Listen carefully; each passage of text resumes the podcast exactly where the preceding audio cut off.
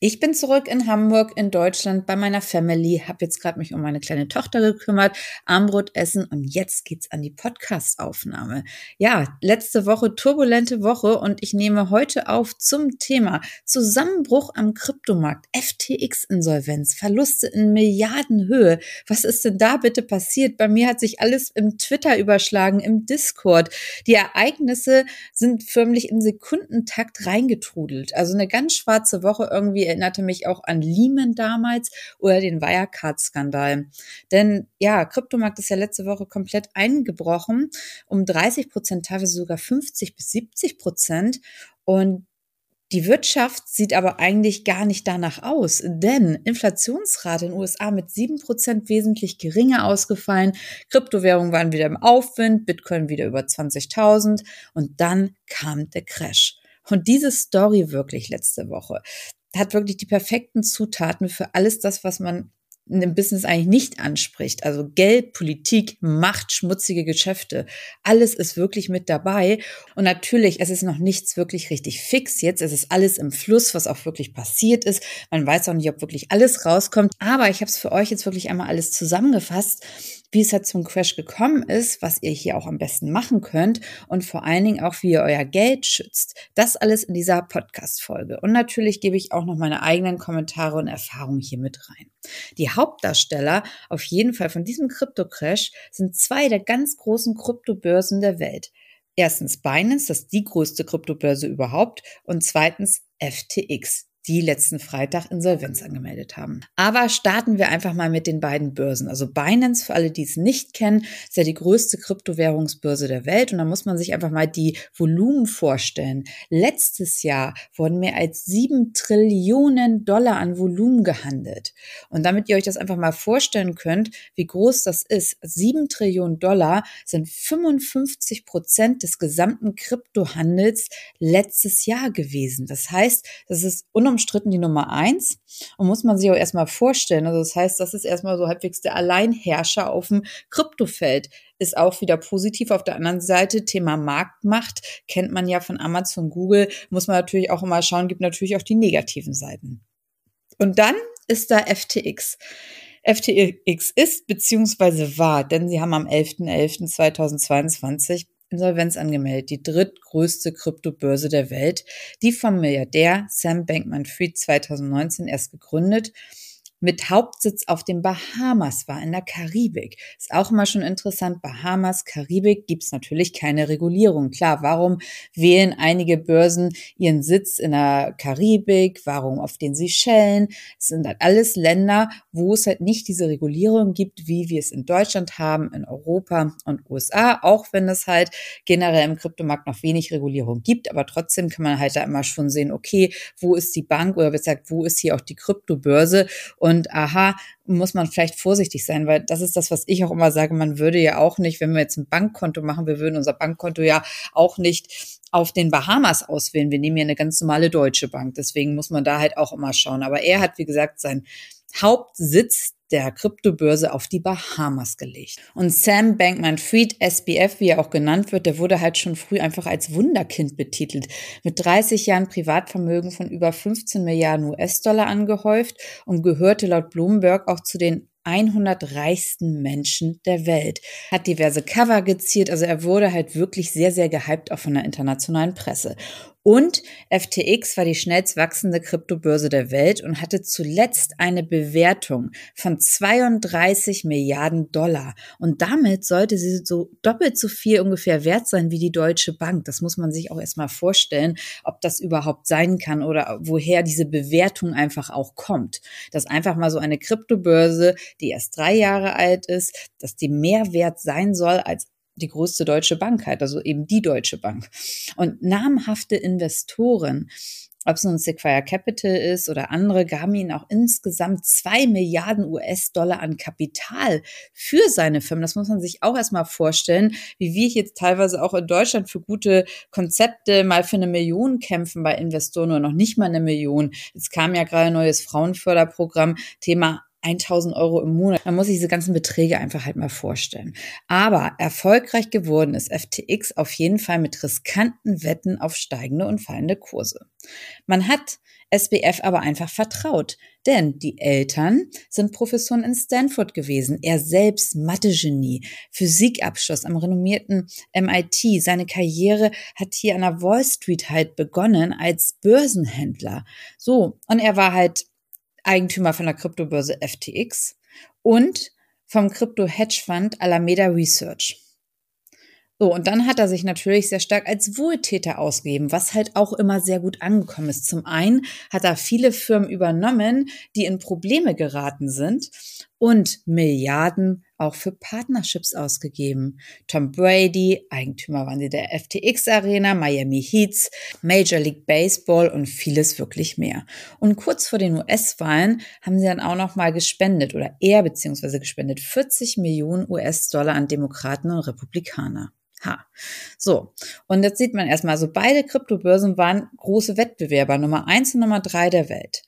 Und jetzt in den Nachrichten gab es dann halt eine Schlagzeile, die hieß, Binance will halt FTX auch vor dem Zusammenbruch retten. Also wie kann das halt überhaupt sein? Und warum soll die Börse des Wunderkindes halt zusammenbrechen? Da sind renommierte Investoren drin.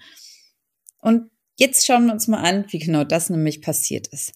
Anfang November hat der Chef von Binance, CZ genannt, auch zur ganzen Welt getwittert. Und Twitter ist wirklich das Medium im Kryptobereich. Also wenn ihr euch einfach mal bei Twitter reingeht, einfach mal schaut, was da überhaupt im Kryptobereich, Web3-Bereich getwittert wird, da kriegt man die ganzen Informationen einfach mit her. Und er hat halt getwittert, dass er sich komplett aus FTT, das ist die Hauswährung der Börse FTX, zurückzieht, aufgrund aktueller Vorkommnisse. Er twittert das zur gesamten Welt und seine restlichen Tokens verkauft. Das waren 585 Millionen US-Dollar, 23 Millionen Tokens. Ja, und dieser Tweet von ihm hat den Kurs von FTT auf Talfahrt geschickt. Muss man sich auch einfach mal vorstellen, wie da die Macht von einzelnen Leuten. Wir haben das ja schon beim Elon Musk gesehen, was er da für eine Macht hat. Und jetzt auch, wenn der Binance-Chef so etwas twittert, also er sagt damit eigentlich, ja, so Achtung, Achtung, FTX ist pleite, woher er das auch immer wusste. Ähm, geht bloß raus dadurch. Das ist ja eigentlich das, was er halt damit sagt. Das ist ja eine Warnung und sagt, er verkauft. Und natürlich, die Leute gucken auf ihn. Die Leute gucken auf ihn. Was macht er denn? Weil er steuert die größte Kryptowährungsbörse der Welt. So, nach diesem Tweet wollten natürlich viele andere FTX-Nutzer auch ihre Coins loswerden. Und auf einmal waren dann Auszahlungen gestoppt. FTX hatte kein Geld mehr. Ja, und am Tag danach da hat die Geschichte nochmal eine massive Wende genommen. So, denn auf Coindesk wurde halt ein Dokument geshared über Alameda Research, die Bilanz. Ja, und nur um das zu verstehen, Alameda Research, FTX und SBF so, das sind alles die gleiche Person. Es sind zwar unterschiedliche Firmen und auch FTX hat 146 Unterfirmen, die alle Insolvenz äh, angemeldet haben, aber es steckt immer die gleiche Person dahinter. Und das Dokument sagt halt, okay, gut, vielleicht stimmt da auch etwas in der Bilanz nicht. So, 14,6 Milliarden auf dem Balance Sheet dieses Jahr und das ist wirklich eine Menge, aber das meiste davon wird in dem hauseigenen Token von FTX-Börse gehalten, also von FTT, also acht Milliarden davon. So, und das Spannende ist nur, diese acht Milliarden sind in Wirklichkeit eigentlich nur zwei Milliarden wert. Das war nämlich der Marktwert vor dem Crash. So, und das heißt, wenn Alameda die Token verkaufen möchte, würden sie niemals acht Milliarden bekommen, sondern maximal zwei. Und wie wir es jetzt ja sehen, ist er ja gar nichts mehr wert. Das heißt, die sind eigentlich auch komplett insolvent. Und dann kam die Spirale ins Rollen, als das ans Licht auch wieder kam. Und wie gesagt, Auszahlungen waren gestoppt und dann hat Binance am Dienstag wieder Hilfe angeboten und gesagt, okay, Letter of Intent, ich möchte gerne FTX kaufen. Aber dazu muss man wissen, die Zeitungen haben schon getitelt, FTX wird von Binance gekauft. Aber ein Letter of Intent heißt noch lange nicht, dass man Unternehmen kauft. Also kenne ich ja selber noch aus, aus meinem Verkauf. Also es ist erstmal nur eine Absichtserklärung. Man möchte gerne ein Unternehmen kaufen. Aber dann folgte auch die Due Diligence. Und das ist etwas, wo man dann in die ganzen Bilanzen reinguckt. Ja, und relativ schnell, ich glaube, einen Tag später oder so, ja, da hieß es auf einmal, nicht, wir nehmen Abstand vom Kauf. So. Und wenn sowas passiert, dass ein Letter of Intent gesigned worden ist, eine Due Diligence gemacht worden ist, aber dann sich rausstellt, dass irgendetwas da drin ist, warum man das nicht kauft, ähm, das ist schon ein ganz, ganz schlechtes Zeichen immer. Weil wenn alles okay gewesen wäre, dann hätte, dann hätte Binance ja FTX gekauft. So, und wie gesagt, am nächsten Tag dann eigentlich schon, vielleicht glaube, es war nur ein Tag, wo dann halt auch diese Unsicherheit bestand, hieß es, okay, m -m, wir kaufen die Firma nicht. Und dann kam halt einfach weitere Themen halt nochmal mit ans Licht, nämlich auch die ganze Story, wie überhaupt dieser eigene Token kreiert ist. Also jede Firma kann ja eigentlich auch einen eigenen Coin ausgeben und ihm eigentlich dann auch einen Wert mitzukommen lassen. Und genau das ist die Story von FTX gewesen. FTX, die Börse, die hat sich einen eigenen Coin oder Token kreiert FTT auf den Bahamas, heißt ohne Regulierung. Sondern haben die einfach halt Coins gedruckt, die haben denen einen Wert gegeben, indem sie eine Utility gebaut haben. Also es sollte halt dann der Token sein für die FTX-Börse, wovon die Firma Alameda Research ganz, ganz viel einfach auch vor Listing günstig eingekauft hat und haben sich halt auch den Großteil der Coins selber gehalten, um den Preis nachher noch in die Höhe zu treiben. So, und dann konnten sie Geld über den Token an die Geschwisterkompanie Alameda Research schicken, um Profite auszuweisen. Wieder den FTT als Sicherheit nehmen und dann sich wieder immer andere Assets kaufen, ähm, Bitcoin, Ethereum und weiterverleihen. So, und damit hat man einfach die perfekte Gelddruckmaschine. Ja, und das Kuriose daran ist, in einem ja, sehr renommierten Podcast in den USA hat SBF letztens auch berichtet, wie man im Kryptobereich ein Ponzi-Scheme, also ein Schneeballsystem aufbaut. Und vielleicht hat er damit dann ja auch seinen eigenen Coin gemeint. Äh, das ist alles komplett crazy, was da abgegangen ist. Und was ich mich auch immer an Fragen gestellt habe, ist, okay, ähm, ja, warum hat da nicht mal ein Investor raufgeguckt, wenn ich sehe, wie normalerweise auch die Investoren raufschauen bei Startups oder ich kenne es ja jetzt auch aus dem Private Equity Bereich, ne? Die gucken sich das alles ganz genau an. Die haben den Herrn anscheinend blind vertraut. Und ein Kommentar von einem Investor war, okay, natürlich, 80 Prozent der Startups gehen pleite. Ja, dann ist das halt pleite gegangen. Ähm, nächstes nehmen wir wieder mit. Also das Thema ist halt auch gut, wie gehe ich überhaupt mit Geld um. Ne? Da habe ich ganz andere Vorstellungen, auch wie man mit Geldern haushaltet, als äh, wahrscheinlich die Kollegen, die dort auch investiert haben. So, und das Interessante ist ja auch, das jetzt gut, dann hatte die FTX-Börse auf einmal kein Geld mehr, aber ne, warum ist man auch überhaupt davon ausgegangen, dass der FTT-Token so viel Geld hat? Da kann man sich ja auch noch einfach mal das vorstellen, zum Beispiel anhand einem Kartenspiel, was weiß ich, wenn ich 32 Karten drucke, so und eine verkaufe ich jetzt mal zu drei Millionen, dann kann ich ja nicht davon ausgehen, dass ich die restlichen 31 Karten auch zu ja, drei Millionen verkaufe, das wird ja wahrscheinlich nicht funktionieren. Ich würde ja sonst keinen Käufer mehr finden. Und das ist auch etwas, die sind von, von Werten ausgegangen, die viel zu hoch sind eigentlich. So. Und dann hat SBF auch noch mit den Geldern seiner Kunden in Milliardenhöhe spekuliert und damit, wie gesagt, diesen FTT-Token weitergedruckt, den Kurs in die Höhe getrieben. Also das ist komplett crazy, was da abgegangen ist. Und jetzt kommen ja immer mehr Sachen noch ans Licht. Und wie gesagt, die Investoren, irgendwie sieht so aus, als wenn denen das komplett egal ist, aber auch spannend, weil eigentlich dahinter stecken ja auch wieder Firmen, Privatleute, die Gelder halt reingeben, dass denen das halt alles so egal ist und auch wie überhaupt ähm, der SBF, wie der überhaupt das Ganze kreiert hat und so. Natürlich, er ist ein schlauer Bursche, aber was er da überhaupt gemacht hat und ich bin gespannt, ähm, ob er da auch straffrei durchkommt. Normalerweise dürfte das ja auch nicht sein. Aber was kann man auf jeden Fall aus dieser ganzen Story lernen?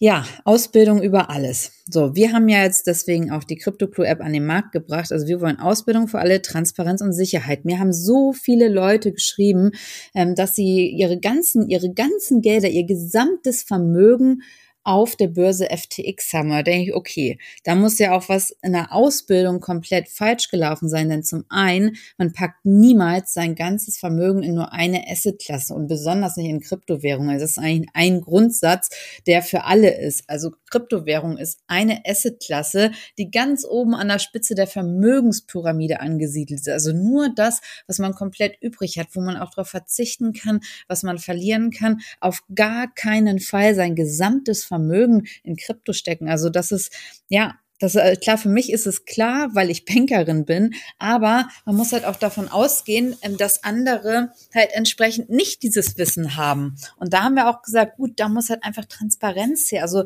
auf gar keinen Fall das ganze Vermögen in Kryptowährung stecken. Das ist ganz, ganz natürlich ganz gefährlich. Ich kann ja mein, nicht mein ganzes Vermögen in Aktien stecken. Ist ja auch risikoreich. Man muss ja immer da gucken, wie viel Geld brauche ich wirklich, was brauche ich nicht.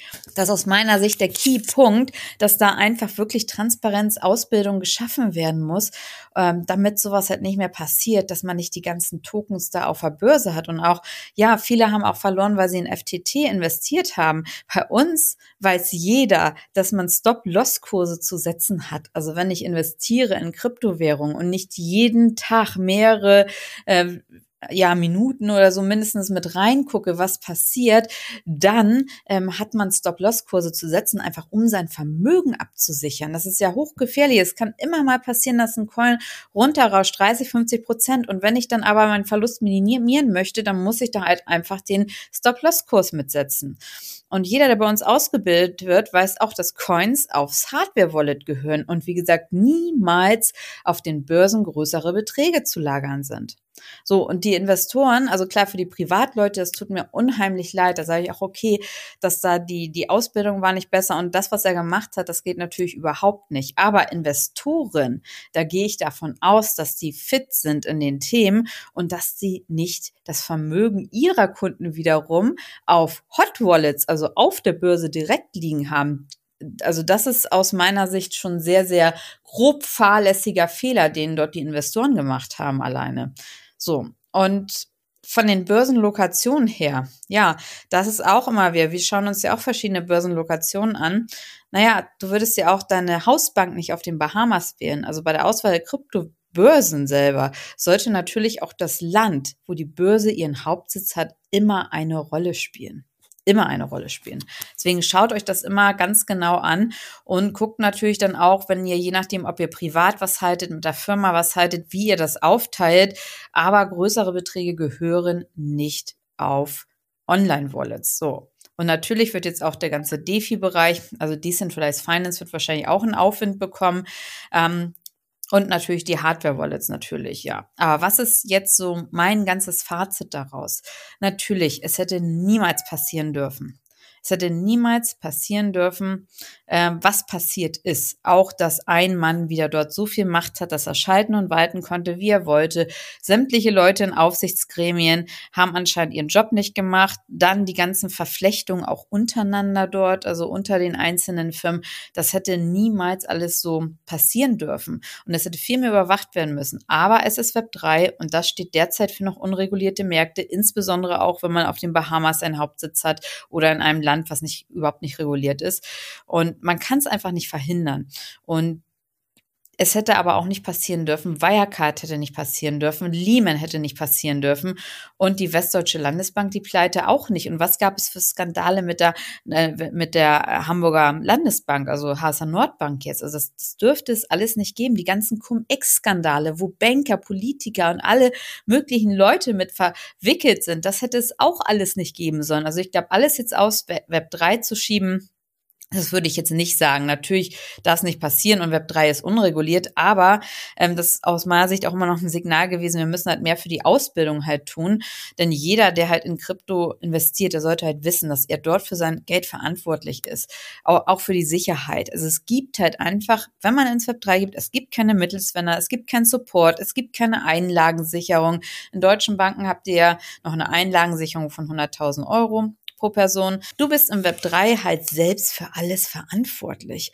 So, und die Sicherheit, die gibt es nur auf dem Hardware-Wallet. Not your keys, not your coins, heißt ja immer so schön der Spruch. Natürlich kann man sich da auch nicht gegen Kursschwankungen absichern, außer man setzt Stop-Loss-Kurse, aber auf jeden Fall erstmal, bevor eine Börse zerbricht oder ein Hackerangriff, die einzige Sicherheit Hardware-Wallet. Aus meiner Sicht, was jetzt passieren wird, ist, es wird natürlich die Kurse zurückwerfen, was auch wieder gute Einstiegsmöglichkeiten sind. Und viele werden, wenn auch schmerzhaft, daraus lernen. Aber ich denke nicht, dass es der Entwicklung von Web3 und der Massenadoption auf dem Kryptomarkt im Weg stehen wird. Das glaube ich einfach nicht. Klar, es sind immer kürzere Dips und natürlich schreiben die Medien auch erstmal wieder sehr schlecht darüber, aber da muss man ja auch mal sehen, welche Medien sind es in welchen Ländern. In Deutschland wird meistens immer eher schlecht darüber gesprochen, dann in anderen Ländern eher positiver, auch über den ganzen Web3-Bereich. Dann hat man den ganzen Bereich natürlich rund um Twitter, Discord, wo halt einfach die Informationen sehr viel schneller fließen als Zeitungen. Da kommen ja die traditionellen Zeitungen, kommen überhaupt nicht mehr mit. Also wenn ich sehe, dass eine Zeitung geschrieben hat letzte Woche, dass dass äh, Binance FTX kauft. So, das war noch überhaupt nicht durch. Dann ich so, okay, auch schlecht recherchiert aus meiner Sicht. Da ist Twitter und, und Discord, da sind wir einfach viel, viel schneller in der eigenen Community. Ne? Aber ich denke, es wird halt das wird halt wirklich nichts dem im Wege stehen. Und wir tragen mit unserer CryptoClue-App auch unseren Teil mit dazu bei und bilden weltweit halt alle Menschen aus und helfen sich auch im Web 3 zurechtzufinden. Denn wir sind da halt wirklich Web 3-Begleiter, lassen keinen alleine. Wir haben einen eigenen Discord noch mit drin. Also das heißt, das ist wirklich unser Teil, den wir dazu beitragen möchten. Und wenn ihr wollt, dann ladet euch gerne die kostenlose CryptoClue-App runter und ich würde mich auch über euer Feedback freuen. Sagt gerne mal Bescheid, wie es euch gefällt. Sagt im Dezember kommen jetzt Anfang Dezember kommen jetzt mal ganz, ganz viele Kurse mit dazu. Also es wird auch laufend weiterentwickelt, denn wir wollen da halt wirklich unseren Beitrag zu beitragen, eine Massenadaption halt auch in der Ausbildung halt sicherzustellen. Das heißt, gut, es ist super, wenn viele Leute in Kryptobereich und Web3 einsteigen, aber die Ausbildung darf halt nicht fehlen, um genau sowas halt zu verhindern, dass man halt extrem viel Geld verliert. Ich hoffe, die Folge hat euch gefallen und freue mich, wenn ihr nächste Woche wieder einschaltet. Eure Corinna.